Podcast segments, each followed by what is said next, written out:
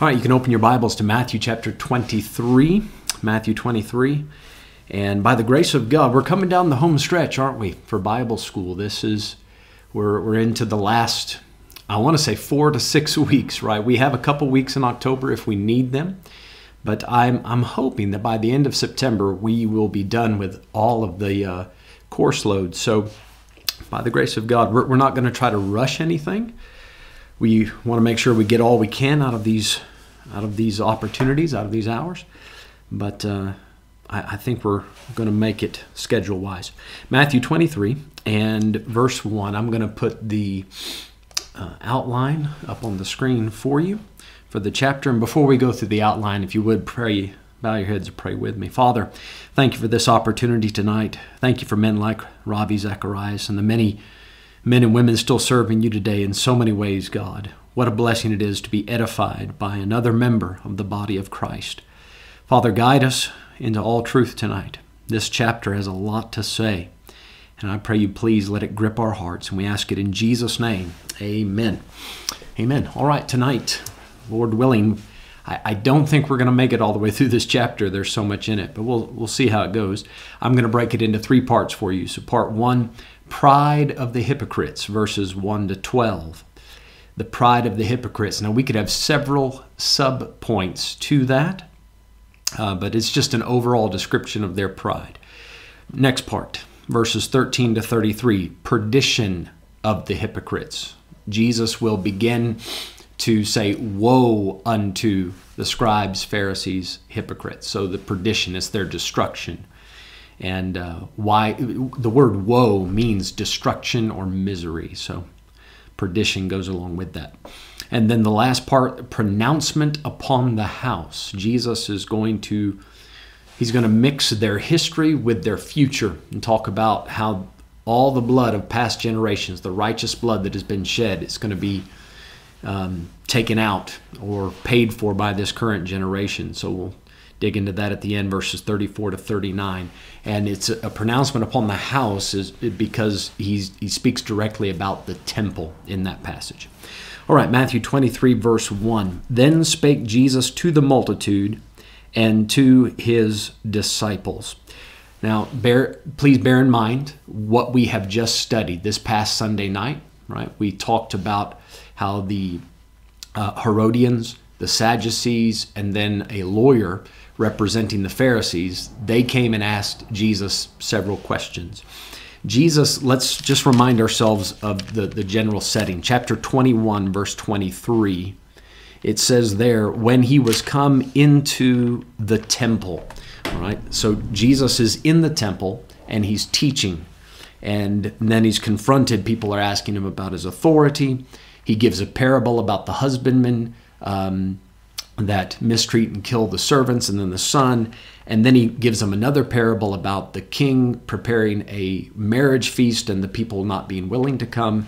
Then they show up, these various groups show up in the temple asking Jesus these questions, and he shuts them down one after another. And now that flows right into to what we're reading. He's still in the temple, and it says he spake to the multitude. Now, from what we saw in chapter 22, just to refresh your memory, look at verse 22, chapter 22, verse 22. It says, When they had heard these words, they marveled and left him and went their way. So this is the Herodians, and it looks as if there might have been a Pharisee or two with them, but that's mainly the Herodians. After they got the tax issue cleared up, they left. But when it comes to the Sadducees and the Pharisees and the lawyers that were there, mind you, when we say lawyers, that's they they did function somewhat like lawyers do today, but a lawyer in a Jewish context is somebody who was responsible for teaching the law, not just the judicial side of it and the court system, uh, the legal system, but also the religious law. So a lawyer carried much more clout back in those days. But after Jesus answered the Sadducees and Pharisees, it doesn't say that they left. I can't find that in in the Gospels. Maybe I'm missing something, but it looks as if they all stayed. Now, maybe a few of them did trickle out, but the reason I'm pointing this out, what Jesus is about to launch into in chapter 23 is one of the most scathing rebukes that you'll find anywhere in the Bible. It is brutal. And it looks as if he is saying these things with that targeted uh, group right there in front of him. Now, it is possible that they had, that the majority of those Pharisees and Sadducees had trailed off and those scribes had gone, and, and Jesus is just speaking about them to the general population, the common man, and the, the disciples of his that were still in the temple. It could be that he is talking about them, even though they've gone, and warning the rest of the people about their behavior and their doctrine. But it looks to me, and I think you'll see it as we go, that they are standing there. And you've got to remember for uh, now almost three and a half years, we're down to the last week of Jesus' life. For three and a half years, he's been putting up with their hypocritical behavior. And now they've come, tried to get him with all these questions. I think enough's enough. He's putting his foot down, and he really lets them have it in this chapter. So, verse 2 saying, The scribes and the Pharisees sit in Moses' seat. Now, this is to say that they hold the same position that Moses had back in the day. Uh, when Moses was on the earth, the people of Israel looked to him for spiritual leadership. And now the Pharisees and the scribes, people look to them for spiritual leadership. So they occupy Moses' seat in that sense. Verse 3 All therefore whatsoever they bid you, observe. So notice that Jesus is saying they can respect the position, honor the position these people are sitting in a position of authority. And they, when they speak truthfully about the words of God, right, when they're giving you something that matches up with what Moses said, by all means, you honor the position, but you do not have to honor the individual person occupying the position. And here's why. All therefore whatsoever they bid you observe, because they have that official position, that observe and do right? Now obviously it has to it can't be the traditions and all the extra stuff they added but when it lined up with what needed to be done then do it. But do not ye after their works for they say and do not. These men were hypocrites. So they even though they might have preached some things that were right and taught some things that were true these men were not following through with it. So jesus says don't don't follow the pattern that they've given you. And in that case, right, you don't honor the individual, you honor the position. Verse 4 For they bind heavy burdens and grievous to be borne. Now, bind, they bind heavy burdens. What does this mean? They force them on the people. They, we, the fancy English word for this is enjoin. They enjoin the, the people to do these things. Now, back in the day, it was very popular for the Pharisees and the scribes to say, to use the phrase binding and loosing. You might remember Jesus used that phrase a few times as well. And I think he did that as a reaction to how the Pharisees and scribes were misusing their position of authority and they were creating these very rigorous, difficult, heavy to be carried laws, asking way too much of the people and binding it on them, so forcing it and threatening the people with severe punishment if they didn't do everything that these these Jewish religious leaders were making up and adding to uh, what Moses had had given the people. And then also when it says at the end of the verse, it says. Uh, they bind heavy burdens grievous to be borne and lay them on men's shoulders, but they themselves will not move them with one of their fingers. So that would be the loosing part of it. So they bind it, that is, they they make an official declaration you have to do this or else. And then to loose it would be to say you are not under any obligation. You are free from doing this or from the punishment of this thing. And these people would be, because they were making up these traditions and enforcing it through their own uh, will not trying to follow god's will then the loosing, the forgiving part of it also became very arbitrary. Now, let me give you a couple examples of the types of things that these Pharisees were, were binding on the people. Uh, we read a little bit about it in, in Matthew 15, in Mark 7, uh, where Jesus is confronted about the traditions of the elders. Why don't you and your disciples follow these traditions, the washing of hands before you eat, and so forth? So Jesus mentioned there, they well, the, the scripture mentions there, They'd also made up other traditions like washing the tables, cups, pots, brazen vessels. They had lots of, of I want to say annoying, I think would be the best word, annoying little things that the people had to do. And they connected it with spirituality, that you had to wash a table in order to be spiritual. But they also had other grievous things that they made the people do. One thing that the Pharisees were, were not all Pharisees, right? In a biblical survey class, we covered that there were different kinds of Pharisees, but some of them, they thought it was spiritual to beat their head against a wall. Now, you've heard the phrase, I, I feel like I'm beating my head against a brick wall. The Pharisees would actually do that.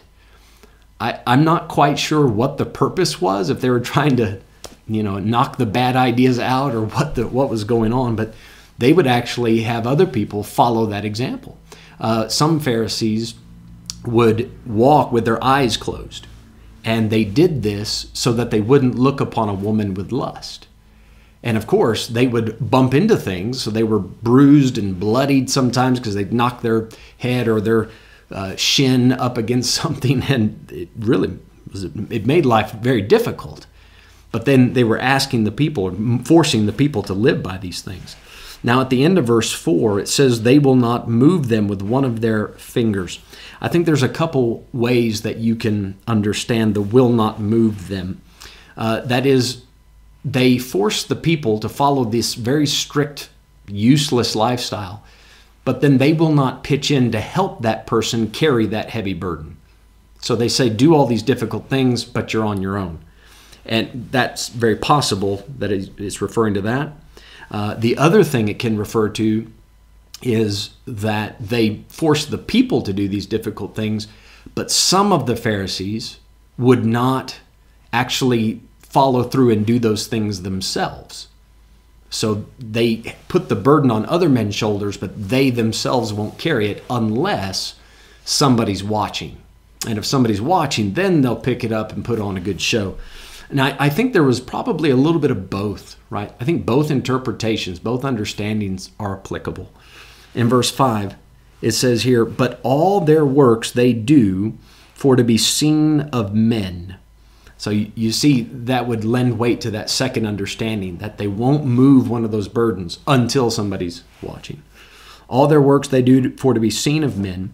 They make broad their phylacteries and enlarge the borders of their garments. All right, so let me first, I want to show you another verse real quick before we talk about the phylacteries and the and the um, enlarged borders. Take your Bible to 1 Peter chapter 5. I don't want to rush too quickly through the practical lesson we can learn here. 1 Peter 5 and I really need to go back to this because it is your attendance code for this evening. 1 Peter chapter 5 and verse 3. So this attitude of can I say barking orders at the people, making their life very difficult, asking them to do more than is necessary and making them think that their relationship with God depends on doing all these strange little things and then even themselves not doing them, just telling the other people to do it. That is, that is the exact opposite of how a New Testament minister, any minister, regardless of the dispensation, that's not how God's people are supposed to go about it, especially those in leadership. 1 Peter 5, verse 3.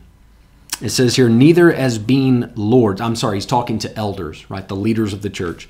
Neither as being lords over God's heritage, so God's family. Now, let that word lords linger in the back of your mind. That's not the position we hold, but being ensamples to the flock. We would that's old English. That's we would say examples. So if we are going to say this is how it should be done, number one, make sure that it's a biblical uh, uh, commandment.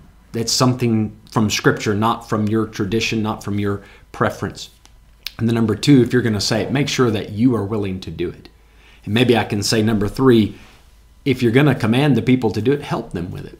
Get down there and bear that burden with them and so fulfill the law of Christ. All right, let's come back now to Matthew 23. And we'll talk a little bit about these phylacteries. Let me, I'll move the attendance code. The phylacteries, that's a Greek uh, transliteration. If you take it straight from the Greek into English, it comes out phylacteries. All right, so that's why, and this word only appears once in the entire Bible, and it's only in Matthew's gospel right here. Now, you, you can find, I want to say, um, indirect references to this type of thing in other places, but the word phylacteries only shows up here. Now, the Hebrew way of referring to this is a tefillin, a tefillin. And I've actually had the opportunity. I met a Jew one time in Pensacola where I went to Bible school. I met a man that was wearing one of, he had a tefillin on. So this phylactery, uh, the word itself means a guard case. A guard case. Think of it like the protective cover for your phone, right? That would be somewhat of a phylactery, I guess. Uh, I, a uh, uh, phylactery, let, let me, maybe a phone cover is not the best illustration for that because a phylactery also carries with it the idea of a lucky charm, right? So it's, it's guarding you, it's something worn to protect you from danger or disease. So it's not just to protect something important or delicate, but it, it's seen to have some sort of superstitious type of power element to it. So that's a phylactery. Now, the the Jews, they I'm going to show you the verse now. Come to Deuteronomy chapter 6. Let me see if I can. I'm going to put some other verses up here. Deuteronomy 6 and verse 8. Um, let me show you. There's a couple places in the Old Testament where this shows up. But there is a biblical reason that the Jews had this tefillin or this what, what we read in Matthew as the phylactery, this guard case. There's a couple reasons they wore it. Now, some Jewish people do not think that Deuteronomy 6, verse 8, you can also see it in Exodus 13, they don't think that this should be taken literally. Uh, but then obviously there are Jews that, as you're going to see now, I'm going to show you some pictures of it. Uh, some do take it literal. I, I, myself, if I if I'm an Old Testament Jew, I kind of think this should be literal, but anyway, I'll, I'll, leave that up to you to decide. Deuteronomy 6, verse 8, it says, And thou, he's talking about the words of the Lord, and thou shalt bind them for a sign upon thine hand, and they shall be as frontlets between thine eyes. So some people say this is just metaphorical. You're just supposed to have the Word of God ready at hand, on your mind, that kind of thing, to do it, to think about it, meditate on it. But look at verse 9 Thou shalt write them upon the post of thine house and on thy gates. I, guess you could also take that metaphorically, say the Word of God should surround your home and everything you do should be uh, ordered by the words of the Lord. But writing it on your gate, that, that sounds like it's fairly literal. I don't see any reason to take that metaphorically. Uh, so, what the Jews would do is they would take four little pieces of parchment. Parchment is a dried animal skin that, that uh, people used for writing uh, in, in ancient times. They would take four small pieces of parchment and they would write out four different verses on one on each each, each little scrap of parchment. And the four verses I've given you on the screen there Exodus chapter 13, uh, verse 2. And I'll let you look at these later. Exodus 13, verse 11, Deuteronomy 6, verse 4, and Deuteronomy 11, verse 13. So, what the Jews would do is write that, write that ver- those individual verses, one on each parchment, and then they would roll that little parchment up and put it into either a clean animal skin, uh, you know, of a clean animal, or into a leather box. And then for the frontlet between their eyes, they would actually strap it to their head right below the hairline and they would make sure that it was centered right between their eyes. So it would be a frontlet between their eyes. Let me give you a, a picture of that now. Let me know if you need those verses again and I, will put them back up. Uh, this is the phylactery. All right, so you can see this gentleman, it's quite pronounced. This is, I think, what, what Jesus was getting at when it says they make broad their phylacteries. They would have a bigger box on their head. And they were doing it just to draw attention to themselves. Now, if you're curious as to what was going on in that box, let me show you. Um, and again, if you want to see these pictures again, please feel free. I can. I need to see. Hello, Christoph. Um, if you guys need any of this information put back up, please just pop a message into the comment section. I'll try to pay attention to that. But inside the phylactery, this is what it looked like, or the tefillin, right? If you want to use that term, that's more of the Hebrew uh, term for it. But inside the box, you can see the little parchments um, that they would roll up and put in there. Now, they also were supposed to wear one on their on their hand. Now, what it would do is it would start on their hand, and then there would be straps, and the same box idea would be found on just under the bicep and they would I'll show you a picture now, but they'd wrap it around their arm real tight and then have the box here. And instead of having these four verses on four different parchments, for the one on their arm, they would put those same four verses on one parchment, but in four columns. And the reason they put it on their arm was so that now you can see here when you put your arm down, it's close to your rib cage in your chest. This way, the words of the Lord would be close to your heart. That was their thinking on it. So let me show you what that one looks like. This this guy he had been wearing the phylactery for a while, and now he's taking the straps off, and you can see how the the marks are uh, going to remain there for a little while. But it's the same box idea. That couldn't have been comfortable. And when you start making that broader, right, your arms are gonna you're gonna walk around like you have a steroid issue or something. It's going to be quite awkward.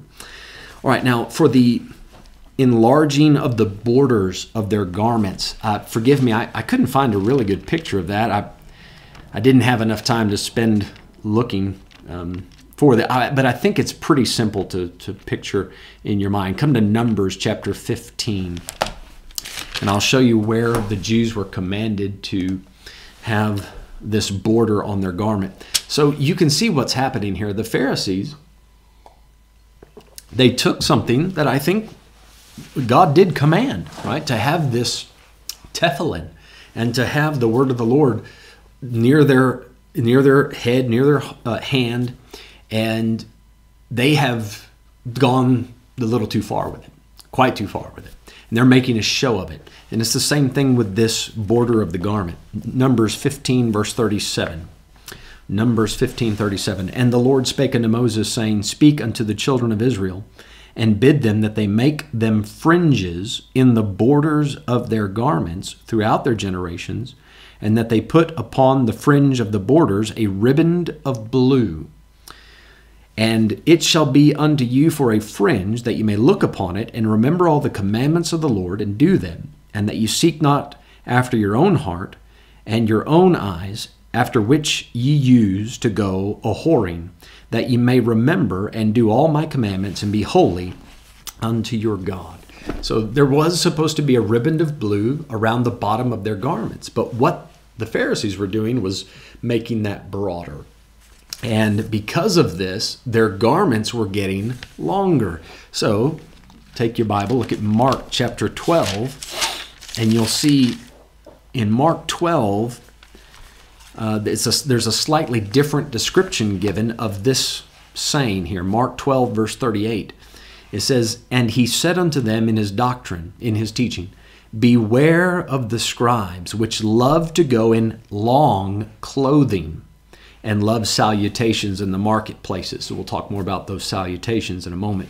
But you can see the long clothing. The reason it got so long is because they had the broader the, the bigger ribbon of blue around the bottom, and they were doing it just to show off. They actually started to think if I have a bigger ribbon, if I have a bigger box sticking off of my head, then I'm more serious. And that is just not the case, guys. But all right, Matthew 23, verse 6, Jesus continues his description of the pride of the hypocrites. Verse 6 and love the uppermost rooms at feasts now, feasts, these aren't religious gatherings necessarily, right? There are feasts that had a religious theme, but the uppermost rooms, this could, anybody that's uh, put together a social event, they have, there's generally a table where all the big shots sit. And these Pharisees and scribes. They loved the uppermost room. That way everybody could see, look, those are the big shots. The, they're, they're the, the upper crust of society, if you want to call them that. And then the last part, and the chief seats in the synagogues. so there's your religious side of things. Now, in the Jewish synagogue, what you typically would have, now remember, this isn't the temple, it's a synagogue, which the New Testament local church, it, it very much looked like a synagogue in the beginning, right? Because that's most of the early Christians were, were Jews, especially in the book of Acts. So they kind of adopted a few of those patterns of behavior for the local church. But what would happen is the the leaders, the Pharisees, the scribes, the teachers, they would sit up in front of the people, and then to their back, behind them, would be an ark or a chest and inside the chest is the the scrolls that they would be reading from usually containing scripture also the some of the traditions and things that had been compiled over the years probably found within those boxes but these pharisees sit up in front their back turned to the word of the lord and everybody sitting in front of them looking upon them now guys I, that's kind of what happens in, in our church, isn't it? Or any church for that matter. You have the pastor up in the front in the pulpit and everybody's watching him. So that in and of itself isn't really the issue. The problem with these guys is why they wanted these chief seats, why they wanted to sit up on the platform. They didn't want to, it's not as if they were there to minister, they were there to be seen, and that's the issue. Uh, we don't do it in our church, but in, in some churches, and again, it's not always a wicked thing, but it it certainly can. The flesh, all flesh is grass, so there's no need to put this extra temptation, I think, in people's way. But in some churches, you know, they have all the elders, all the leaders of a church during a church service, they sit up on the platform. So you have the man preaching at the pulpit, but then you have the assistant pastors, the deacons, the elder, everybody that that has a name tag sits up at the front, and everybody's watching that. Now I I don't really know what what edifying function that serves to have them all sitting up there, but I know for a lot of and it's not one denomination that does that. Several of them do that. All right, now verse 7, another thing that these hypocrites loved. It says, And greetings in the markets, and to be called men, Rabbi, Rabbi. Now, going all the way back to the days of the kings in, in Israel. So we're going, oh, that'll be six, seven hundred years, 800 years before this time. So there's quite a bit of tradition mixed into this. That some said that even in the days of Jehoshaphat, now you won't find any scriptural evidence for this, but they would say that Jehoshaphat, you do read about him having teaching priests that he would send out to help the people of Judah and Israel. Uh, but tradition says that when one of these teaching priests would pass by, Jehoshaphat would say, Rabbi, Rabbi, Master, Master, Father, Father, and would lavish these priests, these teaching priests, with these great swelling titles. Now, the word rabbi, it, it stems from the Hebrew rab, and it means R A B, rab, and uh, it means master. But we're talking somebody Master, as in the sense of you're the slave, he's the master. He's going to tell you everything you need to do. He's your final authority. And these guys loved, as they walked not into the synagogue, but in the markets, they would love for people to give them these great swelling titles that came with, what, 800 years worth of tradition? That if you got this title, if somebody said this to you, it means that you've achieved some great sense of honor in that in that community. So he says they love greetings in the or I'm, I'm working from verse 6. They love these things. They love greetings in the markets and to be called of men, Rabbi, Rabbi. Uh, in verse number 8, he says, But be, but be not ye called Rabbi, for one is your master, even Christ, and all ye are brethren. Now, what Jesus is rebuking here is not necessarily the title or the word rabbi. Right? There, there might be an instance, if you think about the master slave relationship, which you do find mentioned in the New Testament. We're not going to dig into all the politics behind that, but th- there there are some scenarios where it would be an, a proper title. But these guys, they want that title simply f- to get puffed up. They want other people to honor them and they want to be seen of men as, and heard of men as, as being something great. That Jesus is now forbidding that. Don't walk around casting out these, these undeserved titles, making these people think they're something that they're not. They are not the master of your soul. They are not the final authority for your life, although they thought they were. He says, For one is your master, even Christ. So the, the one who can tell you what you need to do in every instance is the Messiah. And then he says this great part, and all ye are brethren. And this is why we call each other brother so and so or sister so and so when the need arises. Um, now, people call me Pastor Mike. I don't, that's not required of anybody. I, I, I, don't have to have that title. I am a pastor. I am Mike. So I don't mind the title Pastor Mike. But I don't expect to be walking through the markets and have people say, stop, bow to a knee, which some of the people in these days did, and say, Pastor, Pastor. I, it's, I don't need the title for that. It properly describes what I'm doing, but it's certainly not an obligatory thing. Um, I'm perfectly happy to be called brother. That's that's what I am to any other saved person. Uh, if I can just slip one quick thought in here, notice all ye are brethren, e- even the apostle Peter. And I say, why is that a big deal? Well, according to the Catholic tradition, Peter is not just a brother. He's much higher than that.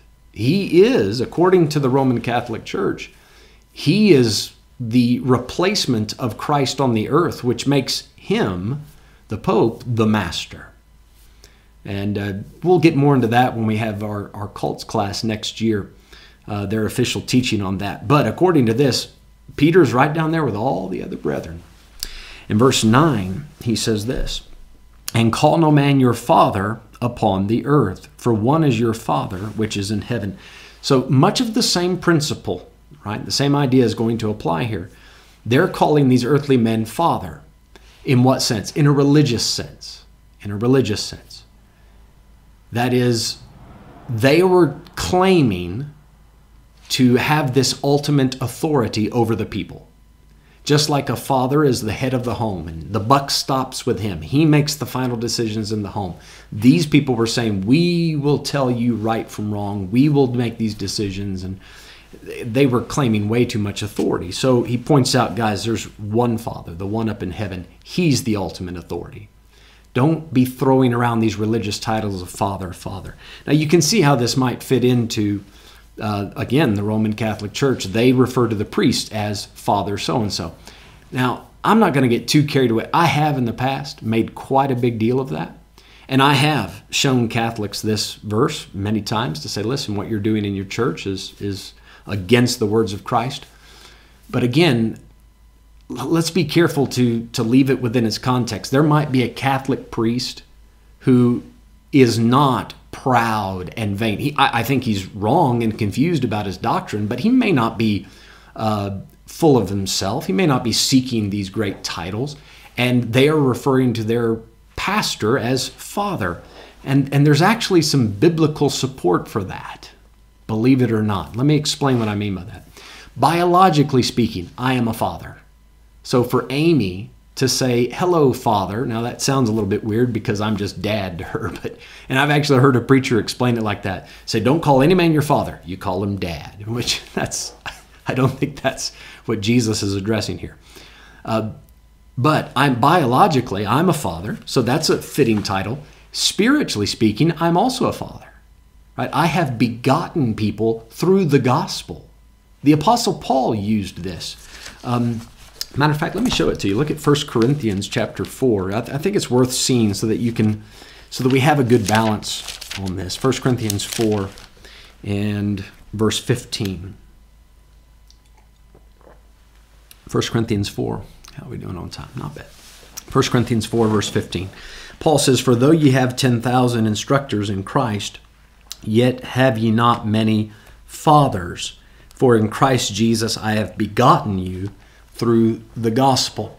You know that Paul referred to Timothy and Titus as his sons in the faith.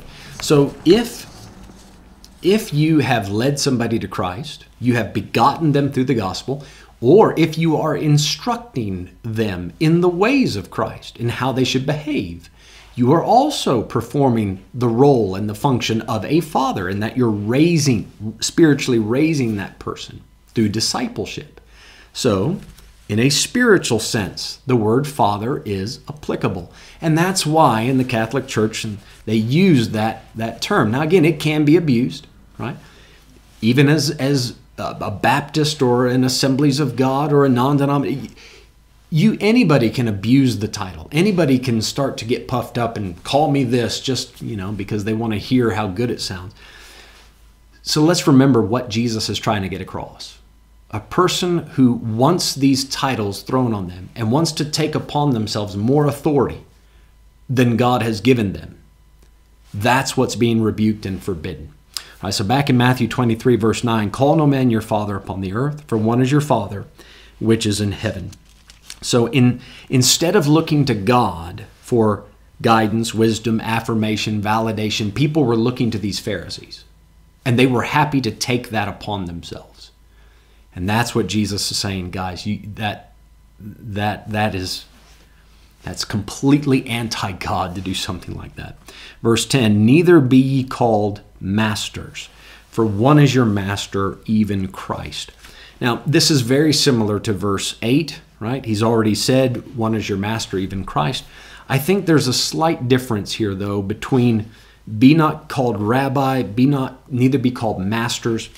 The master of verse 8, I think it's more about the will.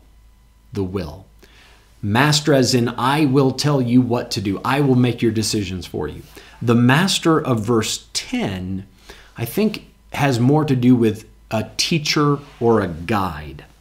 And if you look at the original language, I think that'll it, that truth will bear itself out.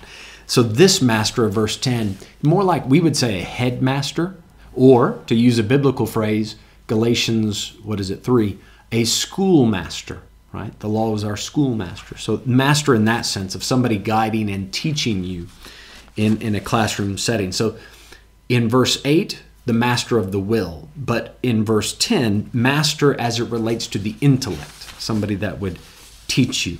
Now, in the New Testament, right, the Apostle Paul, chapter, Ephesians 4, he said that there are apostles, prophets, evangelists, pastors, and teachers.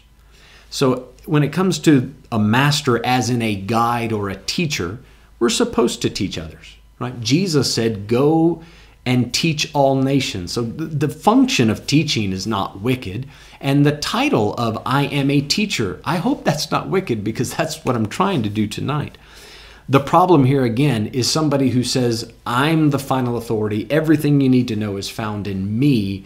And I want, I demand of you that you give me this title when I walk by. I want you to recognize my, my authority and my position. That's, that's the, the problem. We recognize that ultimately our teacher is Christ. All I'm trying to do is communicate to you what the Master said. So, am I performing the function of teaching? Yes. Am I a teacher? Yes.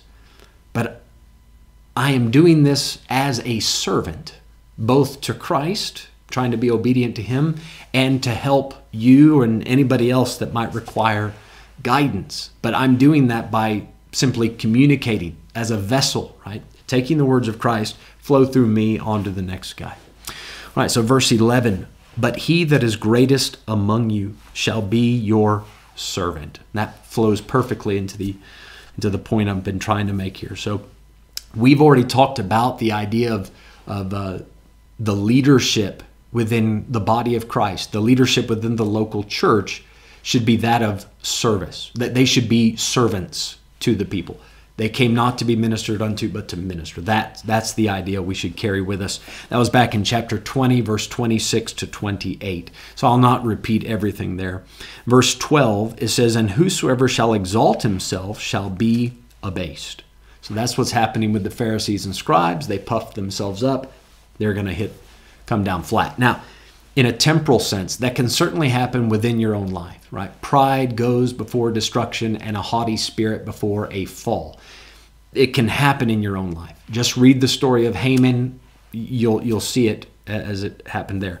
But at the very least, it's going to happen at the judgment, right? Somebody might exit this physical life thinking that they were really something. Then they get to the judgment and find out God's not impressed with them. And then, of course, the opposite of that is true. It says at the end of verse 12, He that shall humble himself shall be exalted. And the humbling, of course, goes along with the service, helping others with, with um, the authority that Christ has given you and the teaching, the, the learning that He's given you. So he that shall humble himself shall be exalted. Take your Bible, look with me in 1 Timothy chapter 5. 1 Timothy 5. And while you're getting that, this gives me a chance to slip something in for Amy. Amen. I had to get one in for her. I like that button. 1 Timothy 5 an old man figuring out all these technological gadgets. Man, this is too much fun. You you you got to at least give me a little bit of grace to do that kind of stuff. 1 Timothy 5 and look with me at the end of the chapter verse 24. Now, this is about ordaining a man into the ministry. And uh, Paul is talking about how you don't do it quickly. Take your time. You got to get to know the guy first. And then he's expounding on that a little bit. Verse 24 Some men's sins are open beforehand, going before to judgment, and some men they follow after. So investigate the guy as best you can, but understand that you're not going to see everything about the guy. He might have some hidden sins that won't come out until after this life. But then again, other side of the coin, verse 25, likewise also the good works of some are manifest beforehand, and they that are otherwise cannot be hid. So it could be even that in this life, the service, the humble service that you provide for the people around you, it could be that it gets recognized in this life, that somebody else sees it and publicly points it out. That's not why you were doing it. And most of the time, when that happens, it feels a bit awkward because you weren't doing it for that. And, and you want to tell them, man, just, just shut up, stop talking about it. I, I, I didn't do this for people to look. And I've had to learn to be careful about that, right? I, I, I really have. I, over the years, I've tried to get better about that because some people really don't want the attention.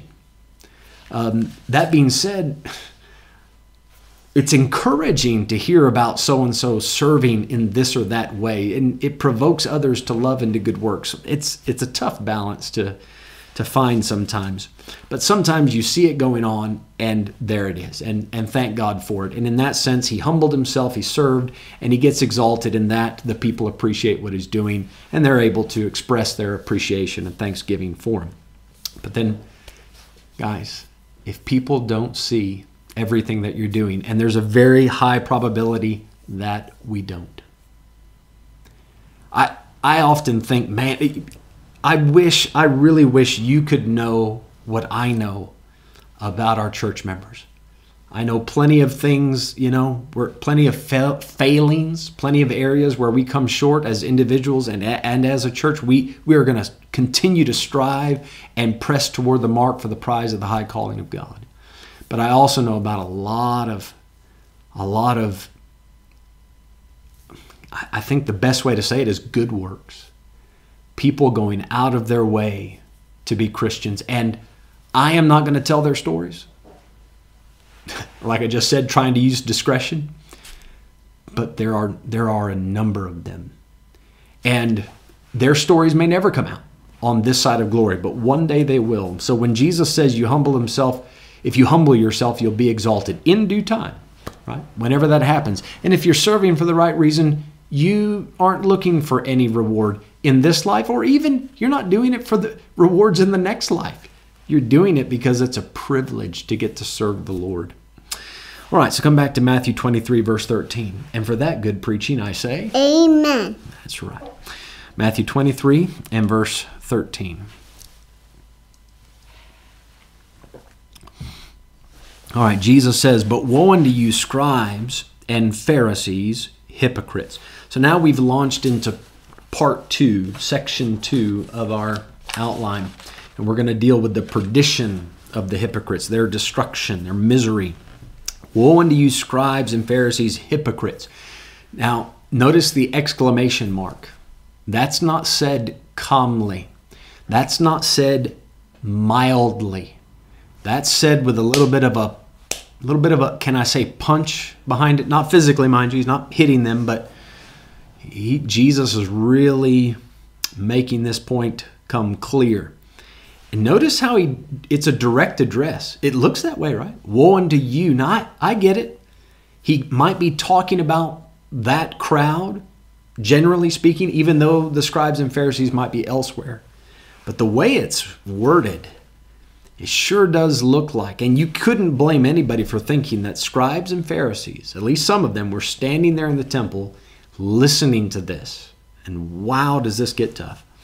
Woe unto you, scribes and Pharisees, hypocrites, for ye shut up the kingdom of heaven against men. For ye neither go in yourselves, neither suffer ye them that are entering to go in. All right, so the first part or let's say the, the middle part of the verse, ye neither go in yourselves. That's not a surprise, right? Because they don't even have the least things of the law right, and they're teaching men incorrect things, and they're hypocrites on top of it. So it doesn't surprise us to find that. And then neither suffer ye them that are entering to go in. Well, how does that work? They were shutting up the kingdom of heaven to those people because here comes people that are interested uh, in spiritual things. And if you're interested in the things of God, where do you go? You go to the spiritual authorities, the people in Moses' seat. And what do you hear when you get there? Uh, here's a bunch of useless religious rituals that you need to follow that we made up, and they're right because we say they're right. And you need to bow down and give us these great swelling titles and honor and do all of this, and then you'll make it. No, the people are getting bad information. So they come seeking to find the way of truth, the way of God, and they're getting the way of the Pharisees. And they're getting a corrupt version of religion. Furthermore, the Pharisees and scribes, specifically of this generation, would have also been teaching people that this Jesus guy, he says he's the Messiah. He's not. He's completely not. It, don't listen to him. Pay him no mind. So they are offering the people corrupt religion and hardening their minds and hearts against Christ. So they're not allowing the people to, to enter in. In verse 14, it says here, Woe unto you, scribes and Pharisees, hypocrites, for ye devour widows' houses, and for a pretense make long prayer. A couple things we need to say about verse 14. In many of the new newer English translations, verse 14 is not there. And when this is not manuscript evidence class, so I'm not going to spend long on this. When you look at the older Greek manuscripts that we have access to, in many of those older ones, you don't that verse, this verse does not appear. Now, there are some ancient manuscripts, older manuscripts that do have this verse, all right? And you can find it in some uh, now if you've had manuscript evidence class, you'll know the difference between a manuscript and a translation. There are ancient translations, so not in the Greek language, but there's Latin and uh, Coptic and other languages that have this verse in there. Uh, so there, there are um, manuscripts that bear this verse. There is a reason, right? There's a there's a, a solid historical reason to have the verse included in the text. But I will say this: the the big the big question to be answered is really not should it be here, but in a lot of those older manuscripts where it, it is found in those older translations, this verse comes in between 12 and 13 instead of so it should this should go well it, you just flip 13 and 14 around and then you'd have the order that Most of those manuscripts have. So if there's really a question as far as the manuscript evidence that would need to be answered, it's where where do we place this verse? As far as the truth of the verse, there's no struggle with this because in Mark 12 verse 40 and Luke 20 verse 47, it's the same pretty much the same verse is is found in those two other gospels. So we there, there's no struggle as far as the truth of what's being said. It's verified by these other gospel writers. All right, so let's dig into what it says. Woe unto you, scribes, Pharisees, hypocrites! Ye devour widows' houses. Now this can be linked to the next phrase, and for a pretense make long prayer. It could be that the Pharisees and scribes were abusing their position of authority. Here, this lady comes, she's lost her husband, and which she can't maintain the farm anymore. She can't keep the house anymore. So they say, listen, give us, sign the house over to us, sign the property over to us, and we'll pray for you. We'll go down there to the to the temple and we'll make these long prayers and we'll ask God to fix it all. So it and by the way, when you look into the 12, 13, 14, 1500s, 1600s, this was a major issue in the Catholic Church. They were also doing something very similar to that. But let's keep it in this historical context for now. Uh, it, it's quite possible that the Pharisees were doing that and combining the two. Give me your house for the prayers. But we can also separate the two. It could be that they were, I think the what the best way to understand it in modern terminology is to say that they would say, Give me power of attorney. It, sorry, bless your heart, you poor widow, you don't know what to do with your property. Just sign it over to me. And these people, these widows would trust these men, thinking that these spiritual leaders have my best interest in mind and they're going to take care of my property and take care of me, make sure I'm okay. And then these Pharisees wouldn't, they, they would have everything signed over to them and then devour it.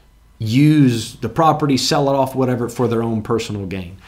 And then also for a pretense, that's pretending, they would fake it, for a pretense, make long prayer. So they would stand up. We already saw this in Matthew 6. They, they love to pray standing in the synagogues and in the streets, and they would they just want to be seen of men. They go on and on and on.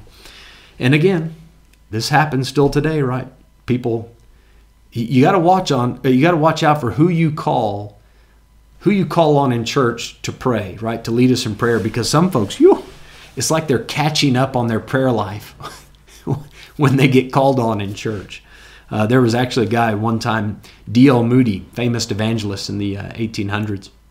He they were going to take up an offering, and he asked a deacon. You know, he had the deacons and some of the ushers come forward, and he said, uh, "Mr. Deacon, whatever his name was, can you lead us in prayer?" And this guy went on and on, and I my memory fails a little bit if it was 10 or 15 minutes, but this guy was going on and on in prayer. And Brother Moody finally, he lifted his head up and he said, All right, folks, we're going to go ahead on with the offering while this deacon finishes praying.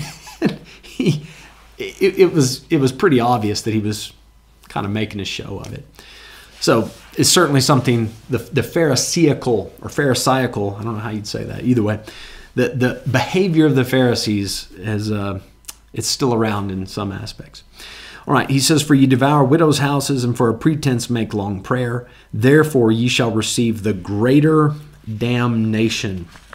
Greater damnation. It is how how how bad is it that you abuse anyone, that you cheat anyone out of their property, right? Out of their home. That's bad. But how wicked do you have to be to do it to a widow? It's one thing to try to demand authority from the people and honor from people, but then to use something like prayer to do it, man, that's corrupting one of the most sacred things we have. And that's why Jesus says they're worthy of a greater damnation. We know, biblically speaking, widows, they, they widows and orphans, they hold a special place very close to God's heart. You go messing with them, and uh, you're asking for trouble. Now, what is greater damnation? Man, damnation's bad enough, right? Damnation, we're talking about being thrown into the lake of fire. How does it get worse than that? How can there be greater damnation? And the answer to that is I don't know. I have no idea. Is one part of the lake of fire hotter than the other part? Is one part darker, right? He talked about outer darkness. I, I, I, I don't know. Maybe, maybe once you're in the lake of fire, everybody looks at you and, and, and makes fun of you, mocks you. I, I, I have no clue. I really don't. Um, you see this though in a couple other places where this this idea of a worse, can we say different categories, different levels of punishment. By the way, if you think of this the other way around, there are different levels of rewards for those that do good. So it kind of makes sense that it works works in the other direction. But in Revelation 22 verse 11, you read this. It says, "He that is unjust, let him be unjust still." He that is filthy, let him be filthy still. Then it continues on. So there's obviously different categories for lost people. Some are just unjust, some are also filthy, which is a whole nother set of issues. So I, I'm sorry, I can't explain what greater damnation entails. All I know is, thank God I'm saved. Don't want to deal with that. Verse 15 Woe unto you Woe unto you, scribes and Pharisees, hypocrites, for ye can pass sea and land to make one proselyte. And when he is made, ye make him twofold more the child of hell than yourselves. Wow. Twofold more the child of hell. What a brutally honest assessment of the situation. You know, most Christians wouldn't allow their pastor to say something like that about people. Would they? That's rough. That is a rough statement. He says, You guys, you guys are missionaries. They were. They would compass sea and land to make one proselyte. Isn't that a shame? That the hypocrites, man, they'll stand up and pray for a long time and they'll go a long way to make one proselyte, and yet we have the truth and we won't spend any time in prayer and go anywhere to save a soul. But these guys, they can pass sea and land to make one proselyte. Now, in these days, there were two sorts of proselytes that they were making. Uh, they were called one one group was referred to as the proselytes of the gate. Proselytes of the gate, and there were some. Now, remember, not every Pharisee was as wicked as the ones being addressed here. There were some that had you know good intentions and were trying to do right. But the, these proselytes of the gate, they would go out to the Gentiles and try to convince them to follow what history refers to as the commands given to Noah. And there, there are different um, explanations behind this, but there were seven different commands that were generally listed. Things like no idolatry, don't murder, don't blaspheme, no theft, things, very general things. Abide by these and you're okay. So it was just teaching Gentiles the right way to live. And honestly, I mean, without the crucified Christ, you know, to make these sort of proselytes, that sounds like a pretty good thing. But then there was another group, and this is the what they called the proselytes of righteousness. Now, this was the title they were using. And these Pharisees would go out and basically try to make a carbon copy of themselves in, in the people they were proselytizing people they we would say evangelizing, right? They were trying to uh, persuade and convince them. They would go to these Gentiles and say, "Listen, you need to be Jewish, and you need to be Jewish just like me. You need to get circumcised. You need to throw away all your customs, take on my customs, and just be my kind of Jewish." And it was reported in history that that these Pharisees would actually baptize their converts. So they say it's not enough to just be circumcised, but you have to also be dipped um, in order to be a proper uh, follower now of, of this of this new religion. So these people were asked to adopt this version of Judaism. Now, it says that in the end they become twofold more the child of hell than the person that led them to this this false religion. And by the way, I think it's the proselytes of righteousness, which is an ironic term to use. I think that's the group that Jesus is really targeting here. But how do they become twofold more the child of hell? Well, there's two ways to think of this. Number one, you could say that they have forsaken their Gentile culture and taken on this corrupt, perverted Jewish culture, thinking it's the way of righteousness. Now, it's one thing to, to be in darkness and call it darkness. It's another thing to step into darkness and call it light. And they thought, what I've found now, this is the way of righteousness, and it wasn't. It, it was just the way of an outward show. So they didn't they didn't find proper religion. That's a problem. And the Pharisees would have taught them in this day, don't don't follow that Jesus guy. He's a liar, he's a deceiver. So twofold, right? It, you could see it that way. But the problem with that understanding is that's where the Pharisees were already at, right? So I appreciate the two in that, but twofold more. I'm not sure that that would that it would satisfy what Jesus is saying. So I'm I'm going to go with this explanation. Um, the Pharisees were born into this culture, right? They didn't, as far as we know, there weren't a lot of these Pharisees that actively were convinced, right, that they were they, they weren't this way and then one day they looked at the evidence and said i want to be this way. So they were they were this way because of culture and maybe some convenience but not by conviction. But these gentiles that were converting under their under the leadership of these pharisees they are now they are the way they are. They have adopted this jewish culture by conviction. And as as my experience conviction trumps culture every day of the week. If you are the way you are just because that's the way you are, that's how it's always been. I'm, I am this way because I am this way. You really don't, you haven't thought it through. Well, you could be probably, probably you could be swayed. But if you have decided, you've looked at all the evidence, this is the way you are through conviction, boy, you're rooted in, you're, you're deep into it. And I think that's what Jesus is getting at twofold more the child of hell. Either way, it's bad, right? Verse 16. I don't think we're going to make it. I think this is a good place to pull up for the for the night.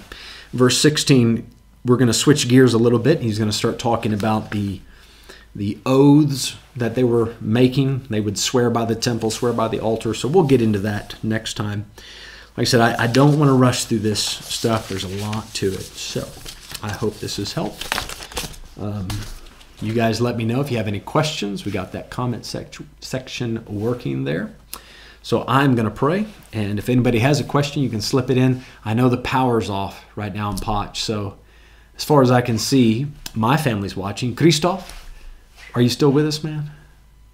I see, I, I see here on the screen there's six other people watching. Man, God bless you folks for. I, I don't know if you're all in Potch, right? Maybe there's a few people watching elsewhere. I don't know, but but thank you Thank you for being that faithful little remnant that pitched up even with the power off. I do appreciate it. Christoph, I don't think you're in, in Potch right now, are you? I think if I remember correctly, you're you're elsewhere. Either way, been praying for you, brother. Good to have you out for Bible school tonight.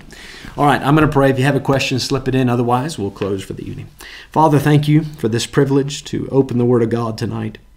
And Lord, you have some very harsh things to say, but Lord, at the same time, we can learn from these mistakes that, that uh, those people were making. Help us, Lord, to be genuine. Help us, God, to have the right motives as we try to serve the people around us. Lord, help us not to not to come under the impression that we're impressing you with the small man-made traditions that we keep. Lord, help us to focus in on what you said in your word and how we can please you and how we can help others. Thank you for your help tonight with all of this. And I pray that you please let these things sink deep into our hearts, let them take root in our lives and change us.